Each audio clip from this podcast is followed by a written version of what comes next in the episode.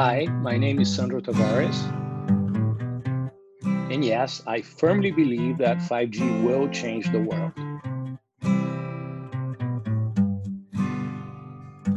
Hi, my name's Sean Kinney, and welcome to Will 5G Change the World, the weekly podcast where we talk with a wide variety of industry experts to answer this important question. But before we talk 5G, Sandro, I like to use this podcast to get to know the guests a little bit better. And we do that by way of a recurring segment where I take three questions from the Proust questionnaire. So are you ready for those three questions? Absolutely, Sean. Number one, what is your motto? Well, my motto is never give up. I think it's something that I carried through my life and I try to live by it in my everyday at the business at and basically everything else that I do with my family, sports, and so on. Question number two If you could change one thing about yourself, what would it be? That's a good one. I think I would be a little bit more patient, right? I like to see quick results. And uh, yeah, sometimes being a little bit more patient helps us to actually achieve better results. And the final question Who are your heroes in real life? Well, that's also like a, great question, and uh, I mean, I, I'm a firmly firm believer in, in education. I think that education is probably the one thing that we can develop to really change the world and evolve the world. And in that sense, I believe that like my heroes are the teachers and professors of the world that are actually helping us uh, build knowledge and advance as a society. And now even more, right, with homeschooling and everything. So we really see how hard they work. So, Sandro, before we dig into how you see 5G uh, creating a transformation for consumers and for businesses, I was hoping to set a bit of a baseline, and perhaps you could tell us just a little bit about your role with Nokia as global head of mobile networks marketing. Sure. Yeah. So my team uh, is responsible for uh, running the marketing function for our mobile networks business, right? So we look into everything in terms of, of course, content creation, uh, interaction with media, press, analysts, and so on. And we're doing quite a lot of work around 5G, which is probably the most important topic for the industry right now. So besides just looking into creating marketing content for our products and solutions, we also research quite a lot about use cases and try to really help the industry uh, with new ideas about how 5G will really transform the world and how 5G is going to be deployed and how it is going to basically transform everybody's lives. So, to this idea of 5G as as uh, driving transformation, you know, I, I, really gravitate in my coverage towards 5G for industrial use cases where the mm-hmm. value proposition is crystal clear around uh, automation yeah. and efficiency and that kind of thing. And and that's not to say that enhanced mobile broadband for consumers isn't a disrupted technology. It certainly is, but to that uh, former point, you recently talked with one of my colleagues about the shift from non standalone to standalone. Mm-hmm. I was mm-hmm. hoping you could help our audience understand the capabilities that an operator gains once they've made that transition to an end to end standalone network. And then, mm-hmm. kind of two part question, I guess, is do you have to have standalone to truly offer these transformative applications that ride on top of that network? Sure. Well, uh, the the transformation to to 5G standalone, what it's basically going to enable is the low latency use cases, right? So when we implement 5G in on standalone, there is already an improvement in the latency performance. So we get to around 10 milliseconds, a little bit less than that. But then when you're looking to one of the big promises of 5G, which which was around latency levels around a single millisecond, you need uh, the SA architecture, right? Because that's when you are really implementing uh, the 5G core and you're able to actually advance on the distribution of your network and the distribution of uh, functions of the network to enable these very low latency use cases.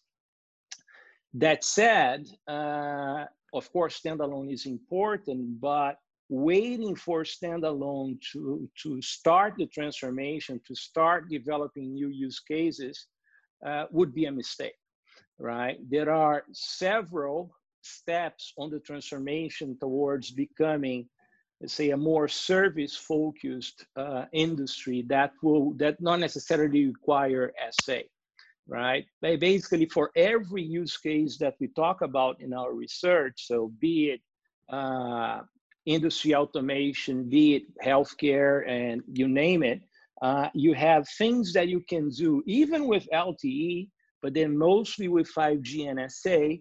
And then you have a third step, which is like the more advanced uh, use cases or the more, more advanced steps of these use cases that then require SA when you're looking to extreme automation uh, and other applications that would require low latency. That said, the fact that SA is still not available should not be a reason for not exploring already these use cases, for engaging more uh, with uh, industrial applications, for example. So 5G on itself, and in some cases even LTE, is already sufficient for uh, basically any industry player to start experimenting with these services and start launching the initial applications.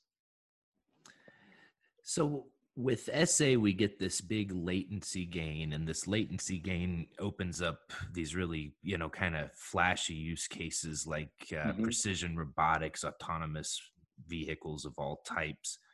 So, to get this kind of real time network, you need this SA 5G, but you also need distributed computing uh, where that functionality lives out mm-hmm. closer to where the data that needs to be analyzed is generated. So, I was just hoping you could. Mm-hmm talk to us a little bit about the role of cloud computing, both uh, you know centralized in data center and what's going on as compute moves out to the edge in terms of delivering these new 5G services and for operators. Mm-hmm. Isn't that really where the monetization opportunity comes into play?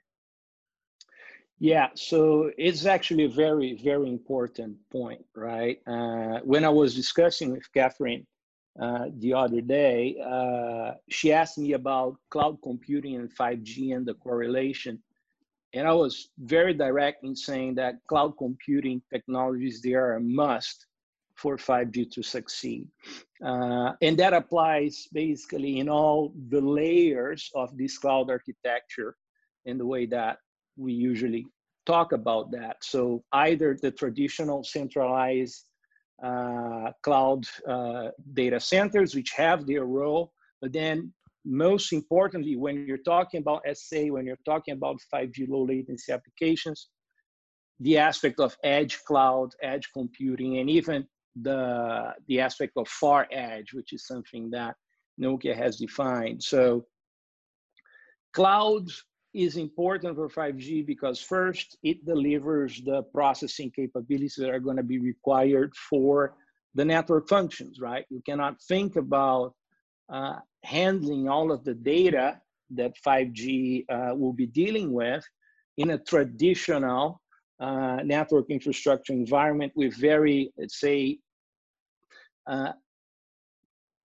how can I put that? So with very unflexible network elements that do not have like the capabilities of expanding their capacity fast and so on and cloud technologies they come to address that but even going further the aspect of moving cloud computing to the, to the edge of the network will allow you to not only host these functions but to open another space for new applications to be hosted so when you're talking about developing uh, low latency industrial applications, they are going to be they're going to have to be running very close to where uh, the operation is happening. So very close to the factory, very close to basically whatever uh, whatever uh, location where these applications supposed to run.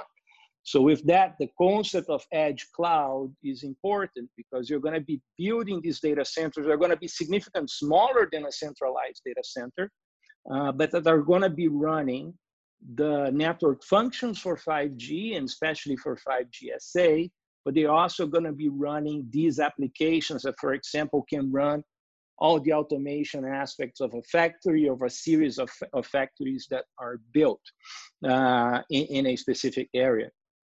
And then comes the, content, uh, uh, the, the concept of far edge.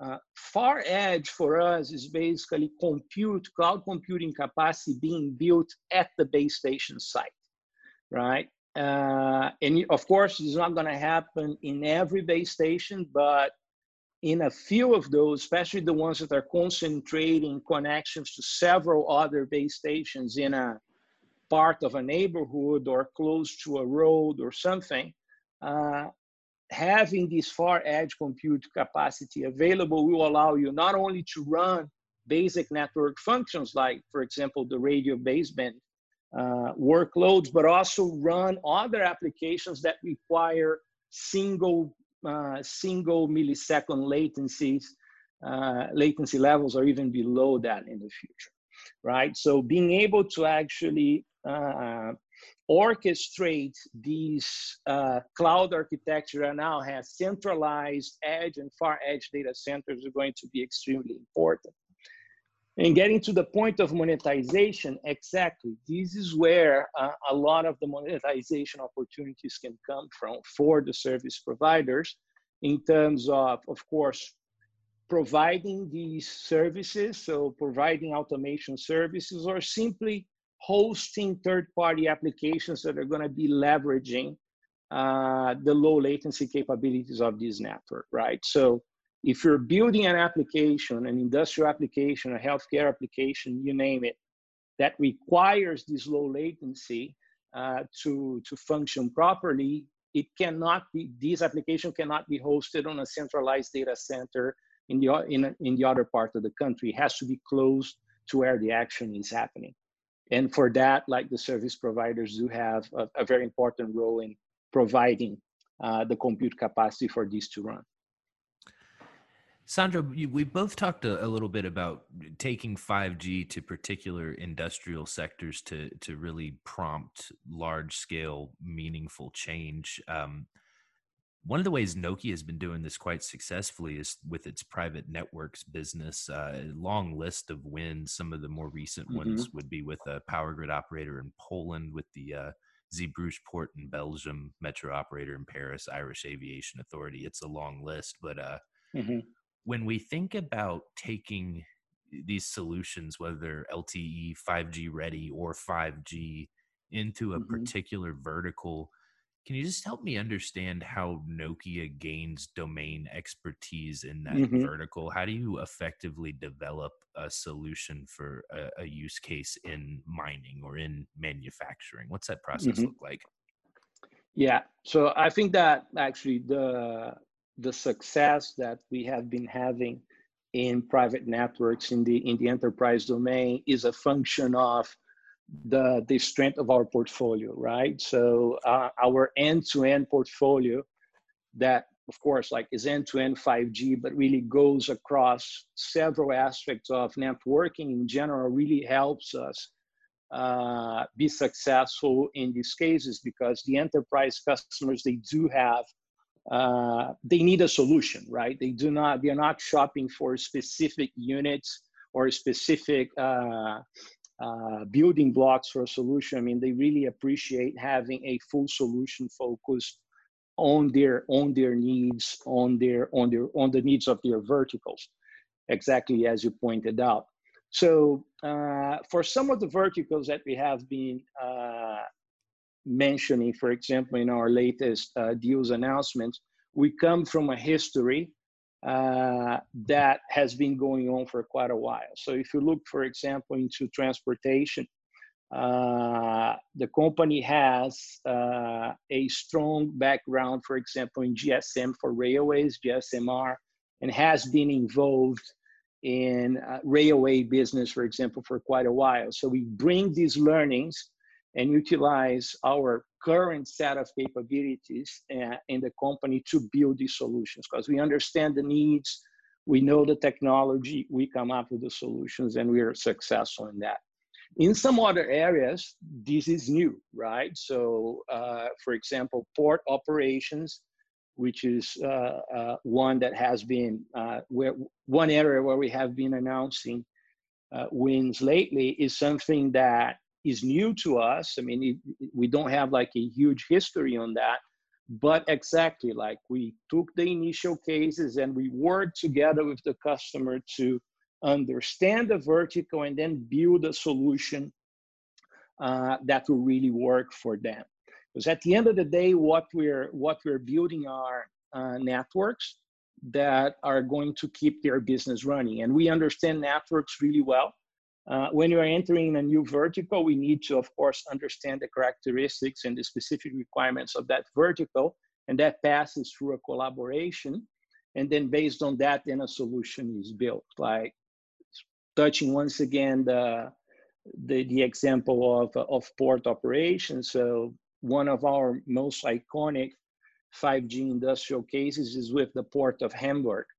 And that has been going for quite a while already. And it started with LTE, it evolved with 5G, and it gave us the possibility not only to solve uh, the business problems of our customers and make sure that they did uh, that the port of Hamburg, in this case, did have a solution that would work to optimize their operations, but also served as a learning for us that we can apply in other cases, uh, in other in and with other customers. So this is basically how it works. So in some cases, we do have a strong background, uh, and that we simply continue to apply it. In some other cases, we are developing the solutions together with the customers and then of course we are we're replicating the lessons learned uh, with others but as i said none of that is possible if you don't have a strong portfolio to back you up right and that's probably what is the biggest differentiation for us in these in this enterprise domain it's not only having a strong portfolio but also uh, being open to collaborate with customers and uh, and work together to to design the best solutions for them. So Sandro, we've we've sketched a picture of of 5G today and and 5G in the future. So in all of this, what are you most excited about? Well, I'm of course excited about the enterprise use cases and I see a lot of potential there. But like if you ask me personally, uh, I'm extremely excited about what 5G will mean for, uh, for, for example, education and touching about uh, one of your first questions about the heroes in my life. And uh, when I mentioned how I believe that education is the key for a better world, I strongly believe that 5G has the potential to revolutionize education in general by actually making high, uh, highly specialized and co- content and content of very high quality getting to places where today it is not available with technologies like augmented reality, virtual reality, and so on. I've been very close lately with the community that develops VR and AR solutions, and I'm really uh, extremely excited to see uh, the ideas that are coming out, the new products that are going to be developed, and seeing how 5G is actually going to be able to enable that so we can really start preparing uh, the next generations and even like the current generation for the digital transformation that is coming ahead of us. So that's really like what really touches my heart right now. Sandro, it's been a pleasure speaking with you, and I really appreciate you taking your time out to answer the question Will 5G change the world? Yeah, thank you very much uh, uh, for having me and for, for this opportunity. And yes, indeed, 5G will change the world, no doubt about it.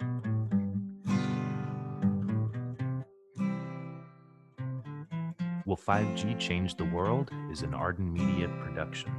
For advertising inquiries, contact Danny Miller at dmiller at ardenmedia.com. The show today was produced and edited by me, Sean Kinney. Thanks for listening.